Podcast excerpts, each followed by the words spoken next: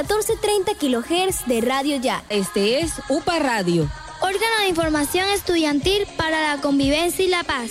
UPA Radio, una producción de Ana María Rúa y Julio Adán Hernández. Quédense en la sintonía de los 14.30 kHz de Radio Ya, la radio de tu ciudad. Este es UPA Radio, órgano de información estudiantil para la convivencia y la paz.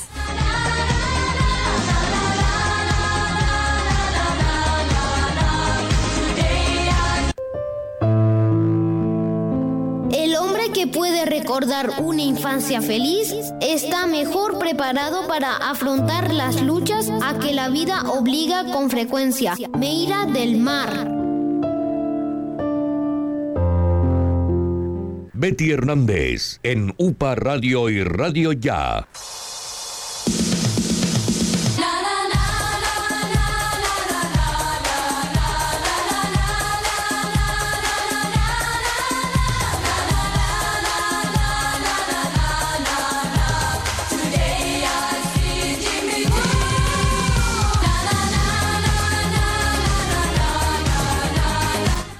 Muy buenos días, hoy es 29 de enero del 2022. Bienvenidos a una emisión más de UPA Radio, una escuela abierta a la vida. Emitimos UPA Radio desde los 1430 kHz de Radio Ya en Barranquilla, Colombia, América del Sur.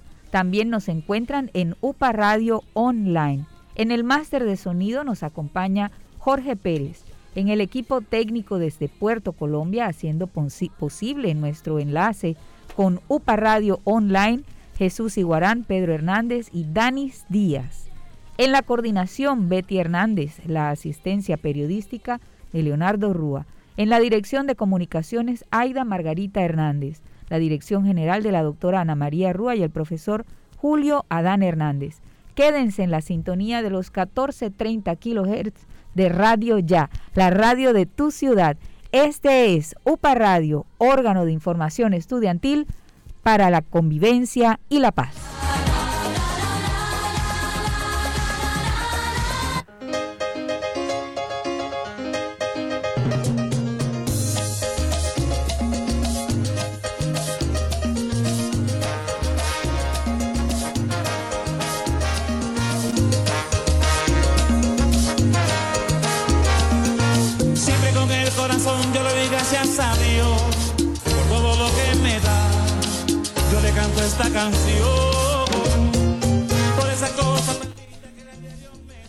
Son las 9, 4 minutos de la mañana. Estamos en UPA Radio porque el aprendizaje también es noticia. Hoy sábado es sábado para eh, pues, dedicarlo nuevamente a meditar, a meditar en ese ejemplo de nuestra Madre Celestial, Mamita María, pero también para alimento espiritual que hoy nos orienta el padre Jaime Alberto Marenco Martínez, quien es delegado de comunicaciones para la Arquidiócesis de Barranquilla. Escuchemos.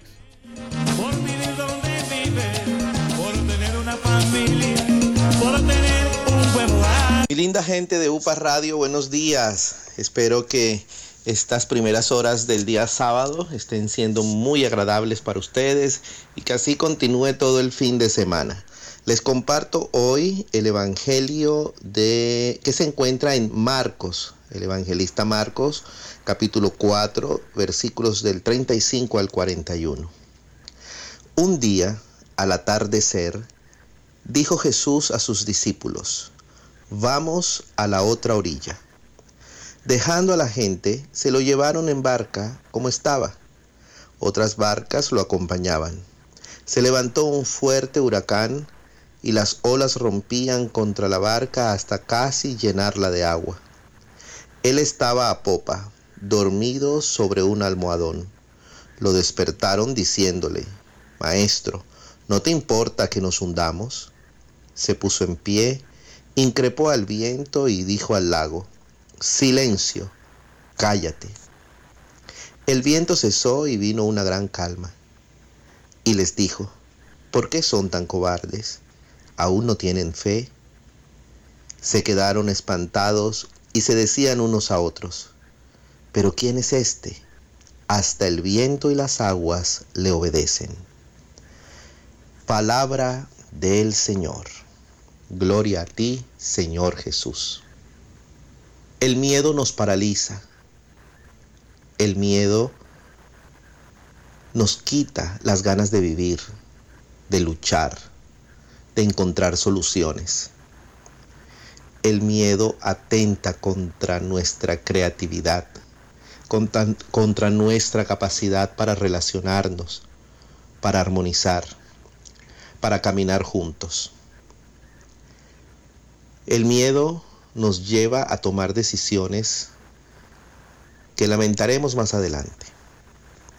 En cambio, la confianza en Dios anima nuestra fe, fortalece nuestra esperanza, nos lleva a ser más bondadosos, más generosos. Contrario al miedo es la confianza en Dios. Solo así podremos aceptar la invitación de Jesús de ir a la otra orilla, es decir, ir al cambio de vida. Y para ir a esa otra orilla tenemos que pasar por un lago en el que quizás haya turbulencias como las que nos presenta hoy el Evangelio. Pero lo importante es que Jesús es quien nos invita a la conversión. Él es quien nos invita a ir a la otra orilla. Por lo tanto, Él tiene claro que si vamos con Él, podremos superar cualquier turbulencia y saldremos fortalecidos de esa situación difícil para llegar finalmente a la otra orilla. Dejémonos acompañar por el Señor, que el miedo no nos limite, que el miedo no nos esconda, al contrario, que si llega a presentarse el miedo, podamos recordar que hay un Dios bueno, justo, poderoso, que puede desterrar toda oscuridad, toda maldad que se aparezca en nuestro camino. Pero tenemos que estar abiertos a Él, a ese Señor bueno, a ese Dios bueno, para poder llegar a la otra orilla. Un fuerte abrazo y muchas, muchas bendiciones para todos.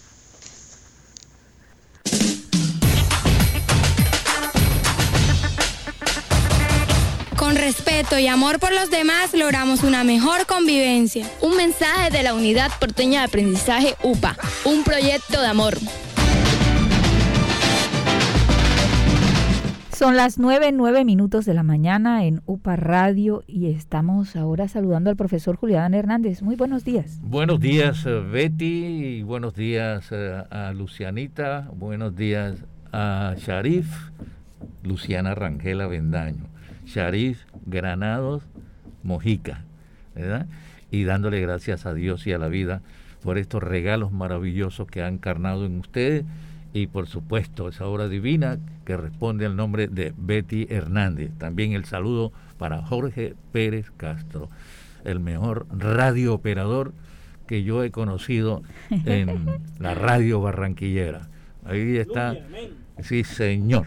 Óigame, eh, tengo que decirles a, a propósito de, de, esa pregunta que usted me hizo, que, ajá, porque estaba de fiesta, porque estaba de alegría. Por supuesto, Barranquilla es alegre. Usted sí se dio cuenta que aquí, en este estadero, ¿no? Este... Eh, ¿El reconocido? Pues sí. Eh, oiga, los peruanos y que en Barranquilla se quedan. Es que están de aquí, están aquí hace rato. Se han quedado. Vea, eh, una de las que eh, es peruanita y que saludamos con gran cariño. Con cariño, eh, cariño. no, sí, es que es una belleza, sí, es una belleza. nosotros tenemos que decir que este, la gerente comercial de Nissan en Barranquilla es del Perú. ¿Oyó? De Lima. ¿Ah? Limeña. sí. Y, pero está aquí en Barranquilla hace muchísimo rato. Ya ustedes la conocen, yo no les voy a decir quién es porque estoy casi seguro que es capaz de llamarme para decirme que está feliz. Ayer me mostraba una camiseta que la mitad era de Colombia, la otra mitad era del Perú. Pero bueno, la pinta mía hoy, eh, ustedes pueden ver que esto se llama... Eh, cofia. Cofia, sí, la cofia me la ha regalado el doctor Julio Moré y ahorita que salió me hizo así como, como decía Jairo Pava, dedo arriba. Pensé que era su ¿verdad? De cabecera. eh, Tachi. Tachi Hernández. No, pero, pero eh, Tachi eh, Hernández Monte este- Alegre. No, no. Esta es de otra Nancy. producción, de otra producción, el doctor Julio Moré. Eh, eh, Marjorie de Moré, le estamos diciendo desde aquí, desde Radio Ya, muchísimas gracias. Cualquier comisión, ya ustedes saben.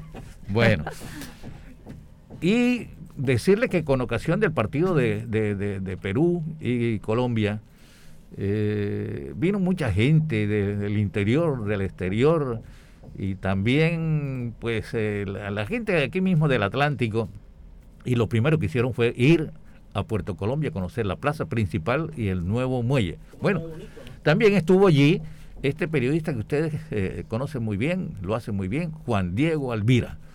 Juan Diego Alvira estuvo... Es correcto, porque él estaba interesado en una pregunta, ¿por qué la puerta de oro de Colombia? Y pues algunos eh, eh, no tenían la respuesta. Sin embargo, él se atrevió a dar una, a decir que la verdadera, pues, lo dijo así, para ser justos con la historia, la puerta de oro la adoptó Barranquilla, pero el sitio, el origen, en donde estamos, en Puerto Colombia, es la verdadera puerta. Eso lo dijo Juan, Juan Diego, Alvira. Alvira. Pero la doctora Ana María Rúa, en su ed- editorial titulado La Puerta de Oro de Colombia, les va a decir algo más.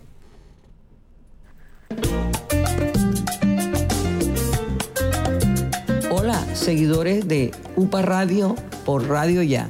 La Puerta de Oro de Colombia, con la inauguración de la nueva Plaza Cisneros de Puerto Colombia y la apertura al público de los primeros 200 metros del nuevo muelle, el movimiento turístico es evidente. La afluencia de turistas, periodistas y fanáticos aprovecharon la convocatoria del encuentro Colombia-Perú para apreciar el paisaje turístico o para hacer sus entregas periodísticas desde Puerto Colombia. El, periodista Juan Diego Alvira inició su relato refiriéndose a la fuerte brisa que parece atenuar un poco el calor del mediodía. Y continuó con una pregunta, ¿por qué a esta región del Caribe se le dice la Puerta de Oro?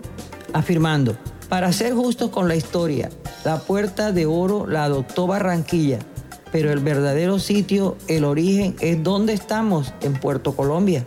Y hay muchas razones que sustentan eso, y es para que lo escuchen atentamente. ¿Por qué aquí? Porque aquí entró el fútbol, dijo Juan Diego Alvira. El nombre de Puerta de Oro, aquí Pocón. Pocón se sabe, decía Alvira, y comenzó buscando respuestas entre los asistentes. ¿Por qué se le dice a esta región donde estamos la Puerta de Oro?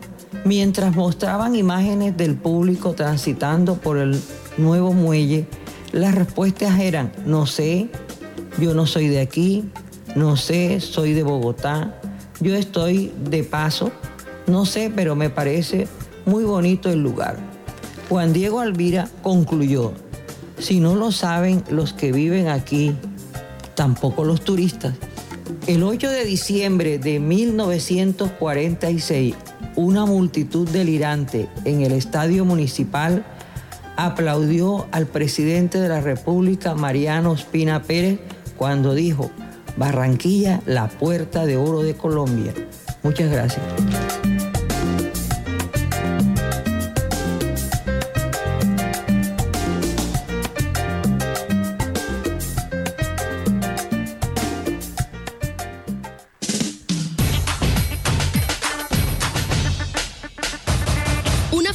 No se mide por el número de miembros, sino por la unión que hay en ellos. Ama a tu familia, de principio a fin, sin medida, porque siempre, donde vayas, serás parte de uno. Este es un mensaje de UPA Radio, órgano de información estudiantil para la convivencia y la paz.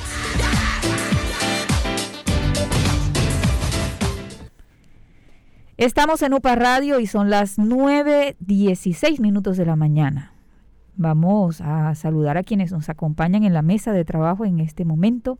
Está Sharif Granados Mujica. Buenos días, Sharif. Buenos días. Sharif, ¿cuánto le hace falta o ya usted empezó sus clases presenciales? No, yo no le he comenzado. ¿Cuándo va a iniciar clases? Este año. Este año, pero ahorita esta semana, ¿cuánto? ¿El primero, el 7? El primero de febrero. Primero de febrero, excelente. ¿Ya le compraron los útiles escolares? No, señora. Vea usted, hay que ponerse las pilas, Sí. porque sí, hay que... tienen que pagar. Claro, No, claro. la- sí, le tiene que pagar el papá porque si no le paga el papá, ¿cómo va a comprar? Nosotros Bueno, que sí, fuimos sí. a comprar los útiles escolares, carísimo, yo, carísimo. Claro, claro. Yo tuve, cuando era director en el Colegio Americano de Barranquilla, nos propusimos no pedir útiles escolares. ¿Qué hicimos? Que los mismos muchachos elaboraran su material. De conceptos, de dibujo, en fin. Y al final del año hubo una exposición, mi libro, elaborado por ellos. Los autores eran ellos. ¿Cuántos estudiantes? 1.500 estudiantes. ¿Cuántos profesores? 53 profesores. 50 eran mujeres y 3 varones. Oiga, exposición maravillosa. No porque eh, eh, los libros no sean una gran ayuda, pero es que en estos tiempos que van a velocidad, imagínense. por- El problema es el También. útiles, inútiles. Útiles, útiles, Eh. inútiles. Pero yo creo que eso, de eso se aprendió bastante durante estos dos años de pandemia, esos útiles, inútiles. Vamos a ver si volvemos a las mismas, ¿no? También está con nosotros Luciana Rangel. Luciana, buenos días. Muy buenos días, señor Betty. Luciana, recuérdanos en qué colegio estudias, qué grado hace y nos comenta si ya iniciaron clases, si ya retomaron y si ya retomaron en la presencialidad. Bueno, yo estudio en el Colegio María Auxiliadora Norte y todavía no hemos entrado a clases, entramos este lunes. Este lunes. Ah, usted hizo cambio de, de institución educativa. Sí. Cierto, ¿de dónde viene? Eh, yo vengo de la Sagrada Familia. Colegio de la Imagínese, Sagrada Betty, Familia. que eh, esta chica reunió a todos sus compañeros. ¿Cuántos, cuántos estudiantes habían en, en ese auditorio? Mm, más de mil, profe. Más de mil. Ella eh, los organizó y me invitó a mí para presentarme, eh, bueno, para que yo hable- les hablara a los estudiantes. Yo me quedé sorprendido del liderazgo de esta chica. ¿Oyó? Así Ahora es. va para el María Auxiliadora Norte. Sí. Bueno, que en el María Auxiliadora sepan que para allá va una líder. ¿Cómo se siente usted? Ya, ya, Ya está. llegó, ya usted fue. Ya está, nada más empezar la actividad. ¿Cómo se siente? Bueno, profe, de verdad es que yo en este nuevo colegio me, me estoy sintiendo mucho más feliz. Este sí es un colegio muy bueno y también le quiero decir que conocen todo este proceso que usted tiene, solo que no lo conocen a usted y muy pronto lo voy a estar invitando allá para que lo conozcan. ya me sentenció. Ya lo prometió. Que usted tiene, no, que tenemos nosotros.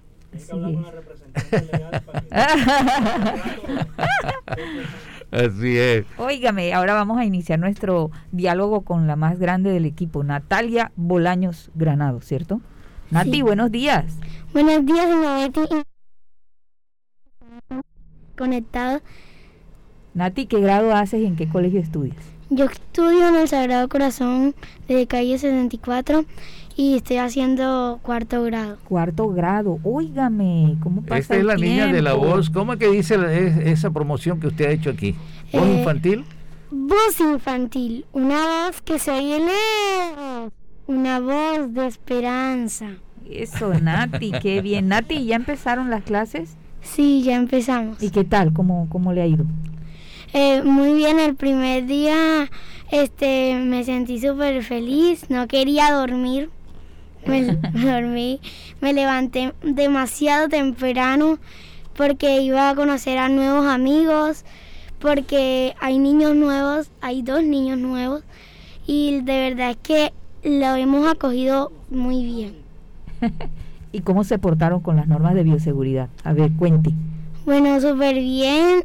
La- las tiendas están disponibles, pero obviamente con las este Pero yo me refiero a ustedes, ustedes los niños. noso- ¿sí? sí, nosotros Tapabocas siempre. con el tapabocas y este Y la limpieza de las y la limpieza de las manos y llevar doble tapabocas por por cualquier cosa si se rompe o le pasa algo al tapabocas. Vea, la conciencia desde los más pequeños. Ah, mire, aquí pregunta Jorge que si usted llevó merienda o llevó dinerito.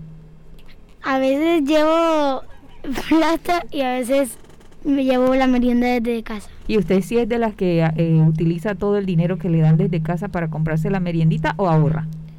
Este mm, el primero. El primero, ella se come todo, el, sí, ella invierte, ella invierte todo a la salud. Qué bueno, qué bueno. Mire, después de este diálogo tan ameno con nuestras tres chicas que están en la mesa de trabajo a las 9.21 minutos de la mañana, vamos a dar paso al recorrido informativo por noticias de interés en el ámbito educativo y escolar e iniciamos ese recorrido con Daniela Paola Gómez Velázquez. Feliz día queridos oyentes de UPA Radio y Post Infantil que nos siguen por Radio Ya, la radio de tu ciudad. Soy de la Paola Gómez Velázquez y esta es mi noticia en la mañana de hoy. El distrito le apuesta a nuestra educación. Durante el transcurso de este 2022, la alcaldía de Barranquilla nos ha dado a conocer sus metas o propósitos en este año nuevo las cuales se complementan con otras apuestas que también beneficiarán a miles de barranquilleros. Después de haber leído de las 12, tres de ellas van enfocadas a la educación de los niños y jóvenes de nuestra ciudad, las cuales son Primero que todo, la gran fábrica de cultura, ya que ha llegado el momento en que Barranquilla y el Caribe podrán comenzar a gozar del lugar idóneo para la creación cultural.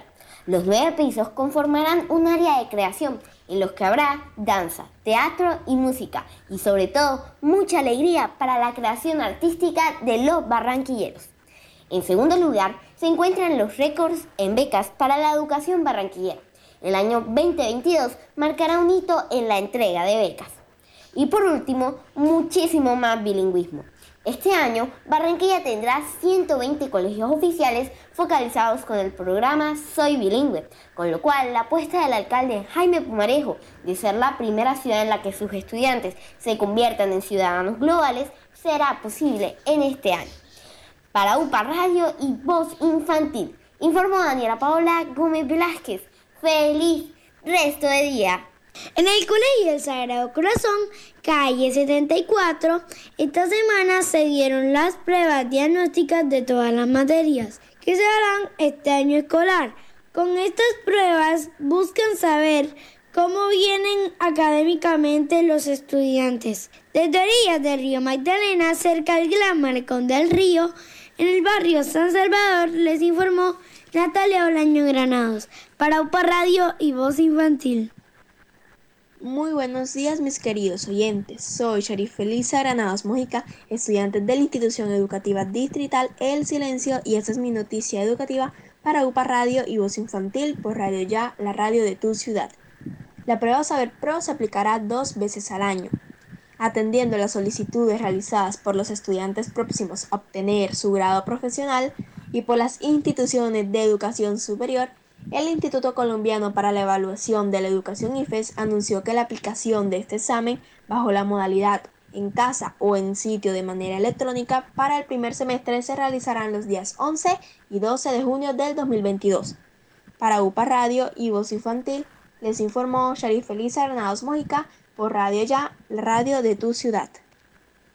El pasado martes 25 de enero, en la institución educativa técnica industrial Blas Torres de la Torre, se iniciaron las actividades de bachillerato con una reunión solo para padres de familia en los siguientes horarios. La jornada de la mañana, de sexto a séptimo y octavo, de 8 a 9 y media, noveno, 10 y un décimo, de 10 de la mañana a 12 del mediodía. Igualmente la jornada de la tarde, sexto, séptimo y octavo, de 2 a 3 y media de la tarde, y noveno, 10 y 11, de 4 a 6. El día miércoles, 26 de enero, se inició las clases de manera regular con todos los estudiantes de bachillerato de 6 y media de la mañana a 2 y media y de 2 y media a 6 y media. También se habló en una reunión de la nivelación de los estudiantes que quedaron aplazados con una o dos áreas el año anterior. Será durante los cinco primeros días del año lectivo. Se utilizarán las dos últimas horas de la jornada para tal fin. Ellos deberán acercarse a cada profesor correspondiente para que reciban de éste las indicaciones pertinentes. Los estudiantes deberán portar su uniforme completo de manera impecable, tal y como lo estipula el artículo 64 de nuestro manual de convivencia. Y por último, y muy importante, es que los estudiantes deberán llevar su merienda y su agua para hidratarse, ya que las tiendas o kioscos escolares estarán cerrados hasta que haya una directriz oficial del Ministerio de Educación acerca del protocolo para el funcionamiento de las mismas.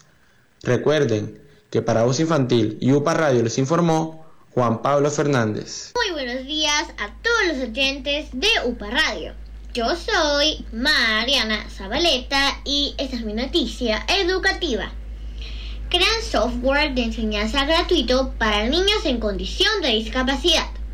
La compañía especializada en desarrollo de soluciones de nube, Oracle, creó un software de enseñanza gratuito para los niños, niñas y adolescentes en condición de discapacidad. Esta herramienta llamada Ali, según la empresa, permitirá disminuir la exclusión escolar y mejorar los procesos de aprendizaje de la población con necesidades especiales. Pedro Adolfo Lescano, docente de tecnología e informática de la institución educativa rural El Salto, ubicada en el municipio de Gómez Plata, Antioquia, cuenta que gracias a esta plataforma ha, ha visto mejoría en varios de sus estudiantes. Tengo el caso de un estudiante con autismo que ha aprendido a programar y hoy en día ya participa en concursos de robótica. Este resultado se debe en gran medida a la implementación de herramientas digitales en su proceso académico, pues como revela un estudio de Child Mind Institute, el 98% de los niños que tienen TEA pasan más de 5 horas diarias en su ordenador, lo que muestra interés por la tecnología, los videojuegos y el mundo digital. Les informó María Zabaleta. Hasta la próxima. Un saludo muy especial a todos los oyentes de UPA Radio. Les habla Sofía Muñoz Galán y esta es mi noticia educativa. El SENA ofrece más de 300 cursos cortos. El SENA abre convocatorias dentro de su agenda de cursos cortos disponibles, más de 300 cursos virtuales y gratis en 40 áreas del conocimiento. Dentro de los campos a estudiar se encuentra fotografía, mecánica, gastronomía, pedagogía, música y turismo, entre muchas otras más. De acuerdo con la información de la entidad, los cursos tienen una duración de entre 10 y 60 horas. Si usted está interesado en hacer parte de algún curso de estos y de todo lo que le estoy comentando, lo primero que debe hacer es ingresar a la página del SENA para poder aplicar a las ofertas. La página es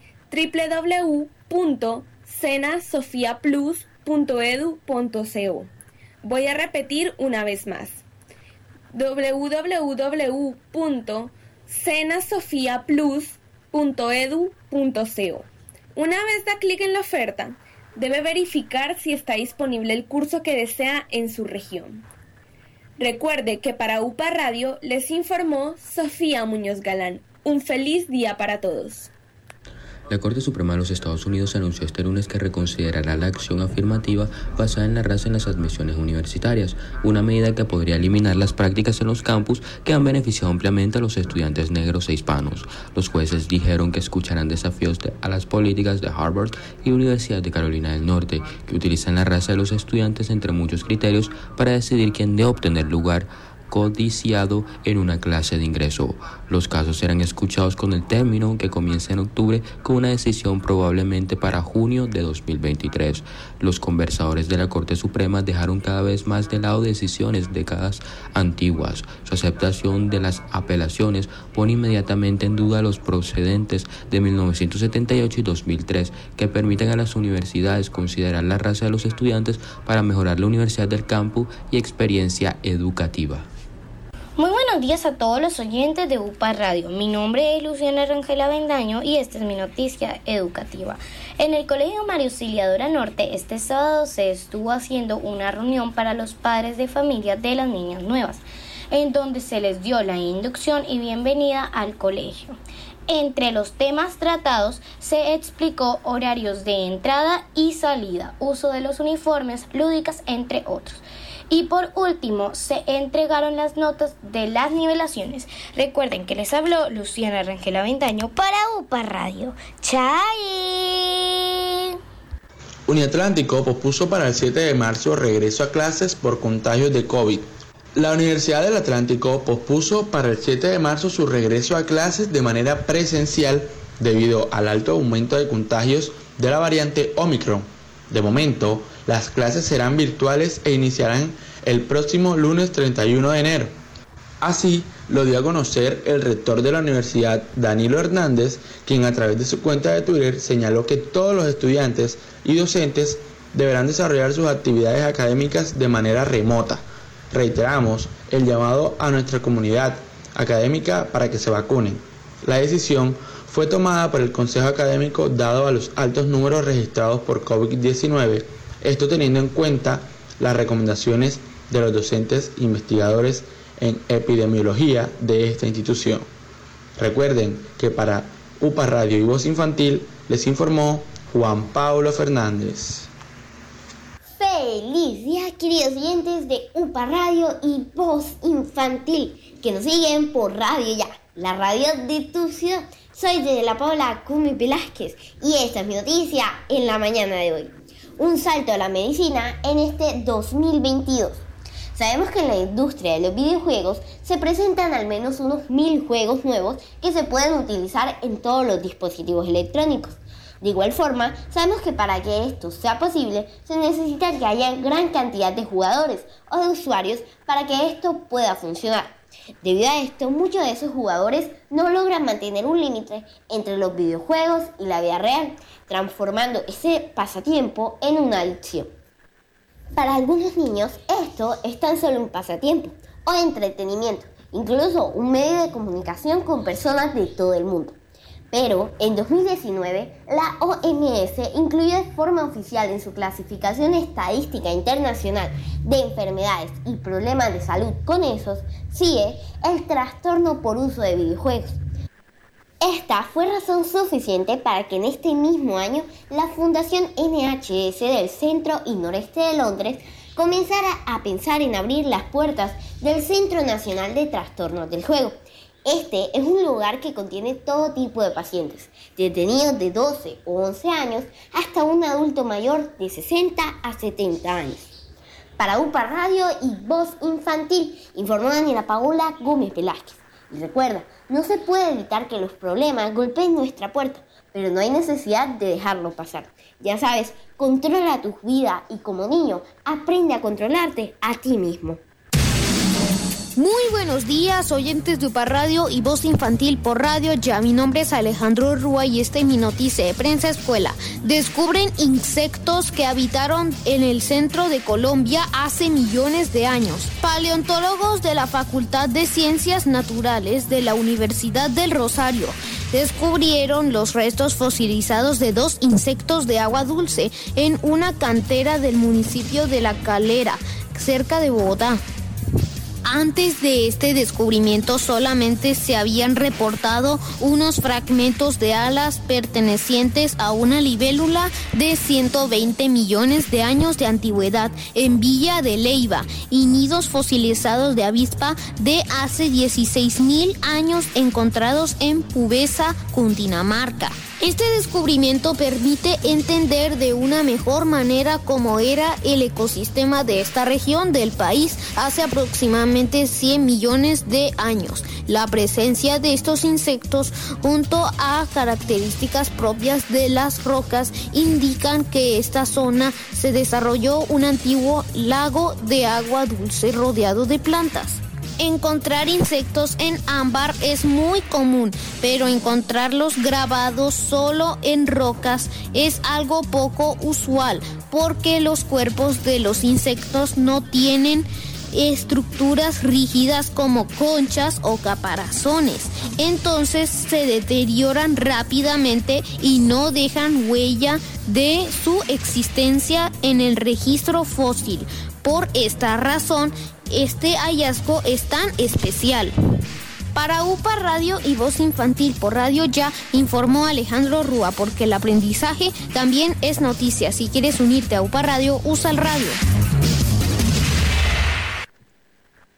Muy buenos días mis queridos oyentes. Soy Sharif Felisa Granados Mójica, estudiante de la institución educativa distrital El Silencio y esta es mi noticia de prensa escuela para UPA Radio y Voz Infantil por Radio Ya, la radio de tu ciudad. La Feria de Conocimiento para el Caribe inició el pasado miércoles en Barranquilla. Los días 26 y 27 de enero, Barranquilla fue escenario para el desarrollo de la Feria de Conocimiento y Cooperación Sur sur de países del Caribe. Evento que tuvo como objetivo mostrar la oferta de cooperación que tiene Colombia en temas relacionados a la seguridad y defensa, cambio climático, inclusión y equidad, desarrollo rural con enfoque innovador. En la jornada de exposición participaron delegados de países pertenecientes a la comunidad del Caribe o CARICOM, como Barbados, Belice, Guyana, San Vicente y las Granadinas, Trinidad y Tobago, Jamaica y Curazao, así como delegados de algunas agencias de CARICOM, como el Instituto de Meteorología e Hidrología del Caribe y el Instituto Caribeño para la Investigación Agrícola y el Desarrollo. Asimismo, asistieron representantes de entidades colombianas como el Ministerio de Defensa, la Policía Nacional y el Departamento de Prosperidad Social, Fundapanaca. Este evento estuvo liderado por la Agencia Presidencial de Cooperación Internacional. Para UPA Radio y Voz Infantil, les informó Sharif Felisa Granados Mojica por Radio Ya, la radio de tu ciudad. Los niños te escuchan. UPA Radio. Son las 9.37 minutos de la mañana. Seguimos en UPA Radio porque el aprendizaje también es noticia. Permítame, Betty, saludar a Rafael Martínez y a todos los hermanitos de Emaús.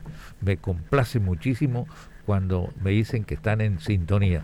Dejan a un lado por momentos el libro sagrado de la palabra y están pendientes de lo que aquí se dice. Y por supuesto tenemos que saludar al padre Rafael Ahumada Peñate. Cuando quien ya está preparando todo su, su, maleta, su equipaje para ir a la parroquia de la Santa Cruz. En estos días se habló de los cambios a nivel de unidades parroquiales y cuando anunciaron allá en la Catedral del Sur, que el padre Rafael Ahumada Peñate iba para allá, bueno, mejor dicho, como si hubiese llegado eh, eh, eh, Maluma. ¿Qué aplauso sonoro se escuchó en todo el sector de 20 de julio? Mientras tanto que acá, cuando el padre Rafa Ahumada anunció que iba a ser trasladado, un silencio sepulcral. Parecía que estábamos, ¿verdad?, en el silencio. Bueno, no, pero acogemos, acogemos también con mucho cariño, claro que sí. Y por todos los campos y enseñar la palabra. Así es, y somos hermanos, familia, todos en Cristo Jesús. Y quien estará ahora eh, como pastor, como guiando las ovejitas de toda la comunidad de San Juan Bautista Precursor, según lo informado en ese comunicado emitido por la Arquidiócesis de Barranquilla, eh, será el padre Franklin Pozo.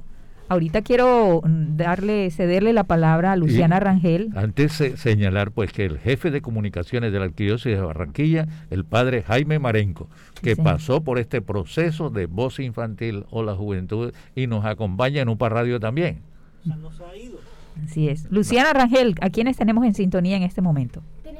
sintonía a Joesni Restrepo, Juan Bula, Nubia Piña, Pinilla, Juani Nieto, Liliana Patri, Patricia, Ani, Ani An, Hernández, Nancy Hernández, Osvaldo Zampayo, Alexander Iglesia. Bien, sí, señor. Maestro Osvaldo Zampayo, gracias por estar acompañándonos como siempre, estimulándonos. Y hay mensajes también, me gustaría leer este, Alfonso Antonio Marín de la Hoz. Buenos días desde Ciudad Jardín, un saludo a mis padrinos Julio Adán Hernández y Ana María Rúa de Hernández. Saludo a Aida y a su grupo de trabajo.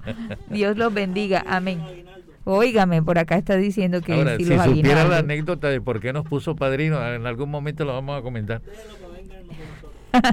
Bien, ahora quisiéramos dar paso a Valerie Torres. Ella nos estará hablando acerca de Santo Tomás de Aquino y educarnos en la fe para ser buenas personas. Muy buenos días, oyentes de UPA Radio por Radio Ya. Quien les habla es Valerie Torres Camargo. En nuestra iglesia hay un santo que se llama Santo Tomás de Aquino, que según el periódico digital hace prensa es patrono de las escuelas católicas y de la educación. Muchos de nosotros somos estudiantes de escuelas o de universidades. Nos estamos educando, pero también hay que educarnos en la fe para ser buenas personas. La fiesta de Santo Tomás de Aquino fue el 28 de enero, ayer. Quienes informó fue Valerie Torres para UPA Radio. Muchas gracias. Son las 9.41 minutos de la mañana, seguimos en UPA Radio porque el aprendizaje también es noticia. El pasado 24 de enero se celebró el Día Internacional de la Educación y en este año 2022 la temática central para reflexionar fue cambiar el rumbo, transformar la educación. Está con nosotros vía telefónica en este momento la doctora Catalina Duarte, ella es ingeniera civil que desde hace unos años trabaja por la educación como herramienta para cambiar el mundo. En su trayectoria profesional ha trabajado en el Ministerio de Educación Nacional y en el Instituto Colombiano para la Evaluación de la Educación ICFES. También fue consultora en educación para el Banco Interamericano de Desarrollo y actualmente es especialista de educación de UNICEF Colombia. Doctora Catalina Duarte, primero saludarla. Muy buenos días. Muy buenos días, muchas gracias por esta invitación.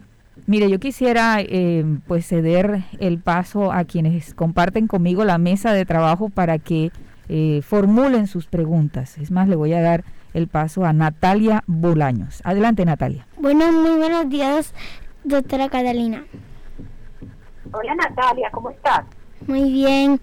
Bueno, espero que se encuentre súper bien y para iniciar con una pregunta es, ¿cuáles son las iniciativas que propone la UNICEF para una buena educación después de esta pandemia?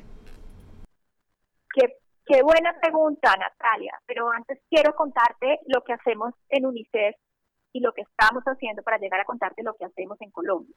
Entonces, yo no sé si tú sabes y las personas que nos escuchan que UNICEF tiene el mandato de proteger los derechos de los niños y las niñas y ayudar a satisfacer todas sus necesidades. Eso, incluye muchas cosas, entre esas la educación. En Colombia, nosotros trabajamos en diferentes lugares para ayudar a que todos los niños y todas las niñas tengan acceso a una educación, puedan cumplir sus derechos y eh, crezcan y puedan desarrollar su proyecto de vida.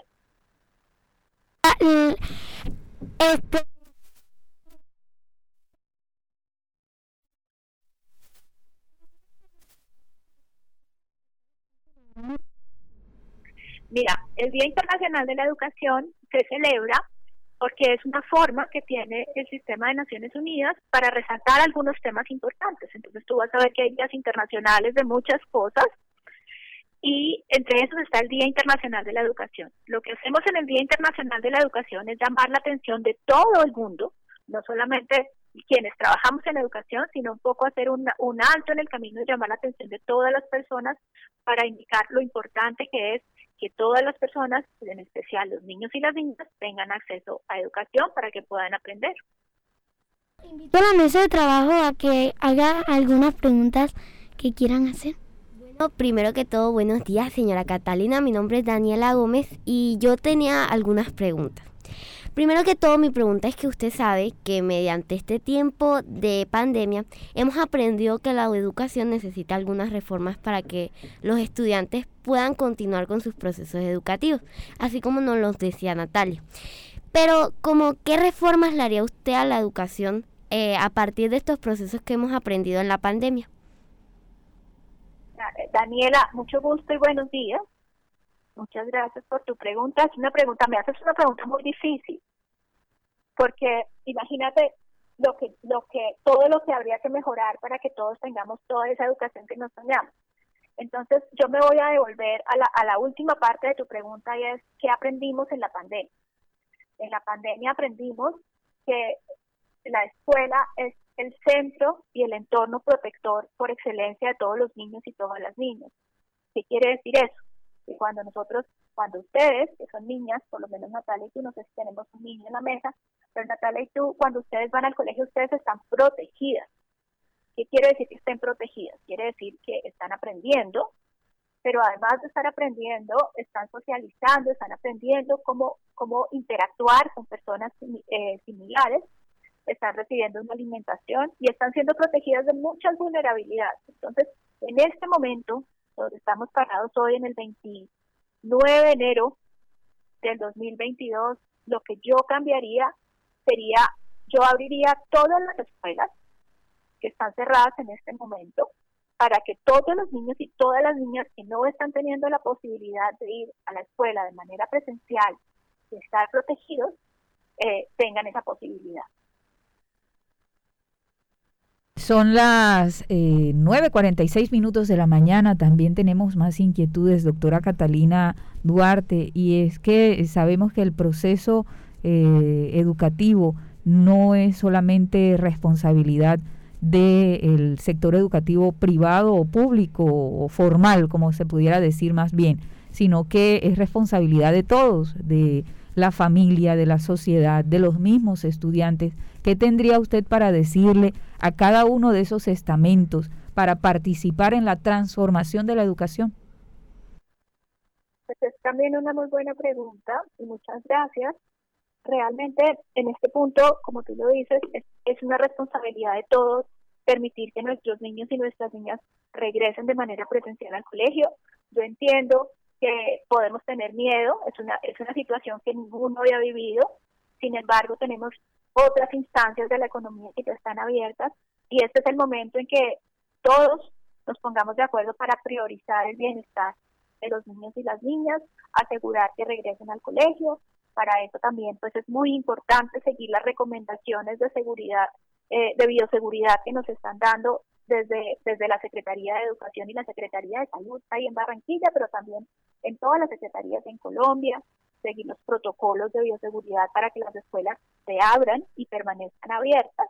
Y sobre todo acompañar a esos niños y niñas que están regresando hoy después de muchos meses en su casa, aprendiendo algunos remotamente y otros sin posibilidad de aprender, acompañarlos en este proceso de identificar qué necesidades tienen y eh, tratar de traerlos a ese lugar ideal en donde queremos que todos los derechos de los niños sean eh, garantizados y sobre todo se cumplan. Doctora Catalina Duarte, eh, vamos a abrir ahora el espacio que pues estuvimos conversando fuera de micrófonos. Usted tiene unas inquietudes para quienes integran la mesa de trabajo y bueno, están todavía en esa etapa escolar. Entonces, adelante, el micrófono es suyo. Muchas gracias. Y sí, señora, yo tengo unas preguntas para Daniela y para Natalia. Eh, y yo quería saber, Daniela y Natalia, pues primero me gustaría saber ustedes cuántos años tienen, pero mi pregunta es, eh, ustedes también me imagino que tuvieron, estuvieron aprendiendo desde su casa, y lo que yo quiero saber es qué fue lo que más extrañaron en esos meses en los que no tuvieron la posibilidad de ir a la escuela. Bueno, señora Catalina, primero que todo, yo tengo 12 años en este momento y pues lo que más extrañé durante este tiempo de confinamiento fue como esa didáctica que existía entre el estudiante y el profesor. Ese como ese tiempo en el que usted se sentía cerca del profesor y le permitía a usted ese espacio personal con el profesor en el que usted alzaba la mano, el profesor llegaba a su puesto, uno le preguntaba y él le explicaba paso a paso según la mecánica que usted tenía. De igual manera, extrañé muchísimo, muchísimo el espacio de receso entre los compañeros, que era un espacio en el cual el estudiante se desarrollaba de forma personal. De hecho, ese creo que era el espacio favorito de, de la mayoría de los niños eh, era el espacio en el cual usted podía tratar al profesor como un amigo más, eh, claramente con sus normas de respeto, pero siempre se sentía uno más cerca de la institución, eh, demostraba como ese sentido de pertenencia que uno tiene hacia su colegio. Bueno, yo tengo ocho años y lo que más extraño de la casa es, bueno, lo que a mí me ha pasado es que a veces se me da la conexión alzo la mano, el profesor no me ve, me salgo y me entro. Entonces esas son cosas que yo me acuerdo de la virtualidad, pero ahora en presencialidad, por ejemplo, el profesor llega al puesto mío, le explico lo que no, no entendí y le pregunto. Mire, doctora Catalina, en la mesa de trabajo también nos acompañan otras dos reporteritas. Una es Luciana Rangel y ella también va a responder a su inquietud. Gracias. Bueno, primero que todo, muy buenos días. Este, como ya lo dijo la señora Betty, mi nombre es Lucina Rangel Avendaño. Y lo que yo extrañé de ir al colegio, pues en estos dos años, fue este estar con mis compañeros, poder interactuar con ellos, con mis amigas, poder verlas, abrazarnos, eso también fue otras cosas que extrañé de mi colegio. Y este muchas cosas es estar sin el tapabocas en el colegio, este poder disfrutar mucho más el colegio. Sharif Granados Mojica también integra y desde muy poco tiempo, ¿cierto? Recientemente se reintegró a nuestro equipo de trabajo y comparte con nosotros la mesa de trabajo. Adelante, Sharif. Bueno, lo que yo más extrañé del colegio es que en las clases, en las clases presenciales hay mucha más explicación y se entiende más. Tenemos más tiempo para compartir con nuestros compañeros y también en clases presenciales se practican los valores como por ejemplo el respeto, el compañerismo, la tolerancia, como muchos otros. Doctora Catalina, adelante, ¿tiene pues, alguna otra inquietud? No, quiero, quiero primero agradecerles a Natalia, Daniela, Diana y Karim por, por, por compartir conmigo lo que extrañaron de ir al colegio y creo que eso nos permite también darle una muestra a quienes nos están escuchando hoy de qué fue lo que los niños extrañaron. Los niños extrañaron aprender, los niños extrañaron interactuar, los niños extrañaron moverse, los niños extrañaron estar en el colegio. Eso es por lo que nosotros estamos trabajando en este, en este momento y por lo que todos invitamos desde UNICEF Colombia a toda la sociedad a unirse para que dejen de extrañar eh, el estar fuera de la escuela. Y sí, tengo otra pregunta para las cuatro y es, ¿qué sienten ahora estamos por regresar al colegio. Creo que hay una que ya regresó al colegio, no sé cuál de, cuál de las compañeras de la mesa de trabajo es, pero yo sí quisiera saber qué sienten ahora que estamos regresando de manera presencial al colegio. Bueno, señora Catalina, le habla Daniela y pues yo no soy la que ha regresado al colegio, yo apenas regreso el día lunes y resulta que en este tiempo me siento emocionada, pero al mismo tiempo un poco asustada debido a que yo el año pasado cambié de institución y como empecé en la virtualidad fue un proceso distinto en el que usted se reintegra a una escuela nueva. Entonces este año es como otra vez volver a impartir mis relaciones sociales con mis compañeros, a conocer a mis profesores. Aunque el año pasado yo logré estar en el colegio eh, un tiempo desde agosto, hasta diciembre, entonces me pude adaptar un poco en el hecho de entrar a la institución y saber dónde quedan las cosas, saber cómo compartir, cómo es el trato entre las personas en ese colegio. Entonces, de hecho, eh, eso es lo que más me emociona y un poco me asusta. De pronto si hay algún problema que yo no sepa o hay alguna cosa que no se deba hacer allá y yo no lo sepa porque todavía no he estado en el colegio como tal compartiendo con 20 estudiantes en un mismo salón de clases. Entonces siempre, usted sabe que a veces lo que uno no sabe a veces le da un poco de miedo, pero bueno, voy con valentía al colegio. Bueno, ya entré, bueno, ya yo entré a clases presencial y de veras el que el primer día no quise dormir, me levanté súper temprano, yo ya yo tenía, ya yo estaba ansiosa de ver otra vez a mis amigas o a los niños nuevos, quería conocer el salón de cuarto A y muchas cosas que yo quería conocer en el colegio que Bueno, este, de verdad es que sí me siento muy feliz, muy emocionada, ya que a mí también me cambiaron de colegio. Este, voy a estar entrando a un colegio nuevo, el cual es el María Auxiliadora Norte. Y de verdad es que estoy muy emocionada porque pude conocer a algunas de mis compañeras nuevas pero yo todavía no he entrado. Entro el lunes, pero sí me llevaron al colegio a conocerlo, conocí muchas amiguitas nuevas y voy con todo al colegio. Sharif Granados Mojica. Bueno, la verdad me siento súper bien, alegre porque voy a volver a ver a mis compañeros, profesores y pues sí que ahora sí voy a poder practicar los varoles diariamente que día anteriormente.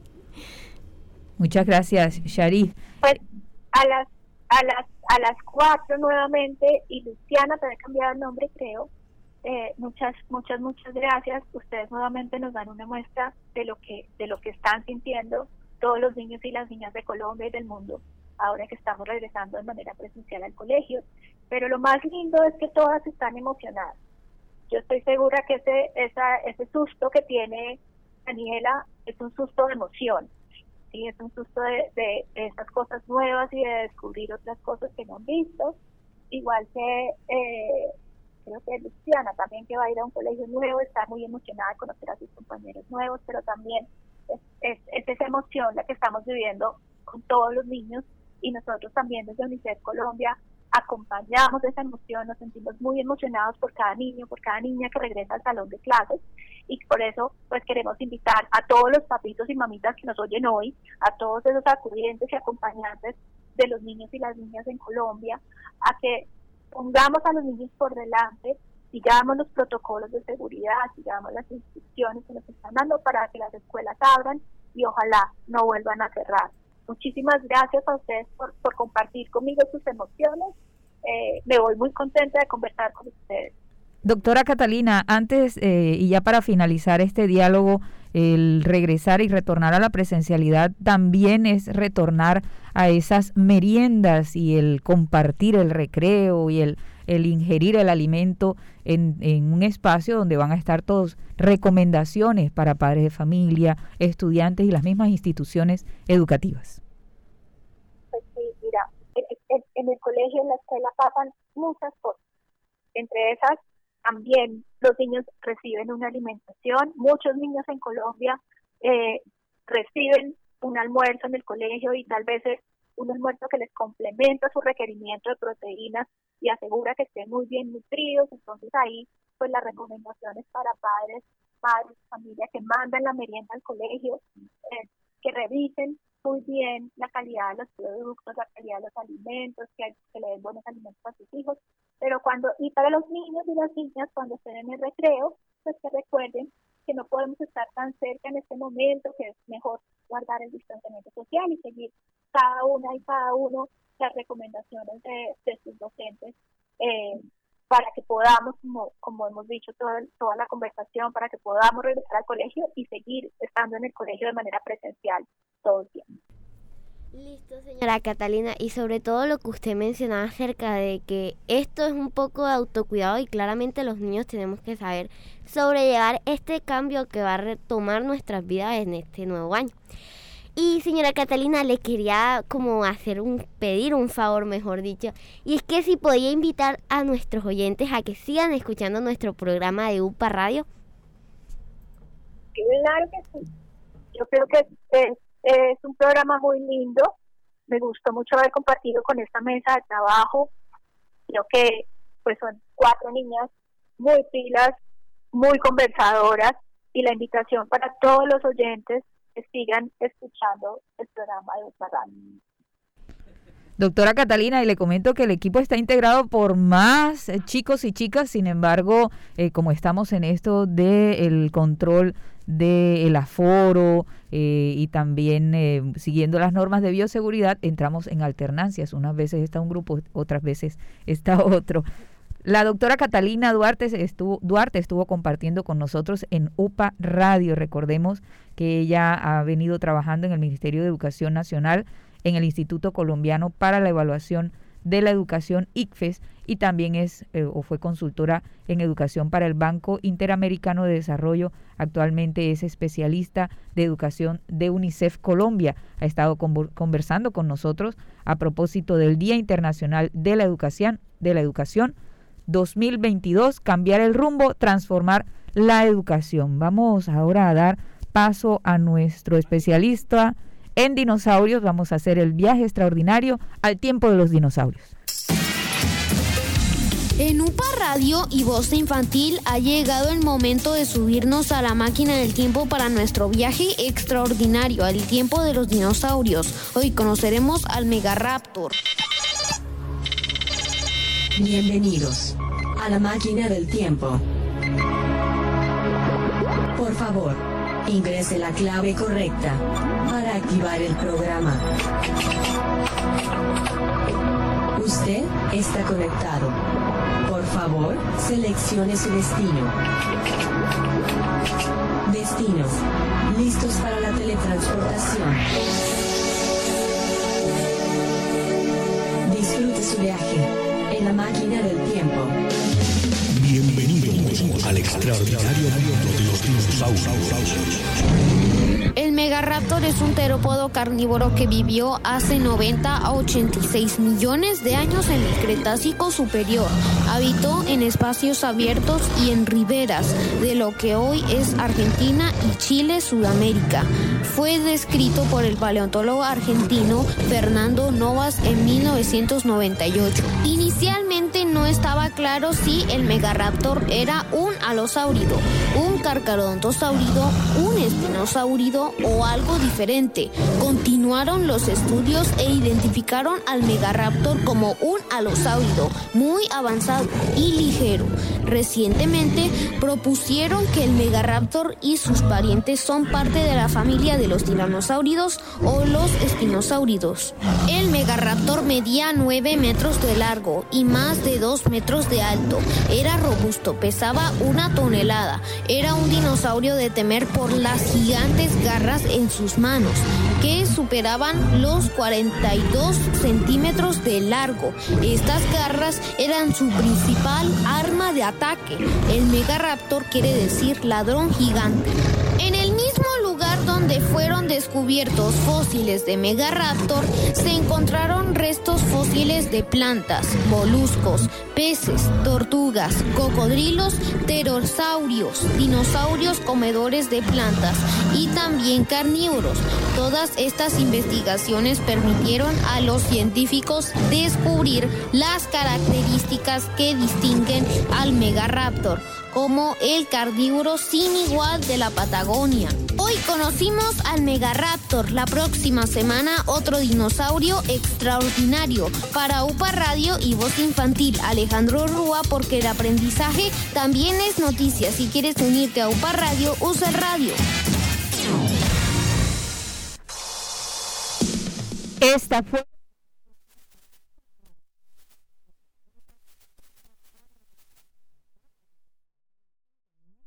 voz infantil o la juventud a través de los 1430 de Radio Ya, la radio de tu ciudad. Feliz fin de semana.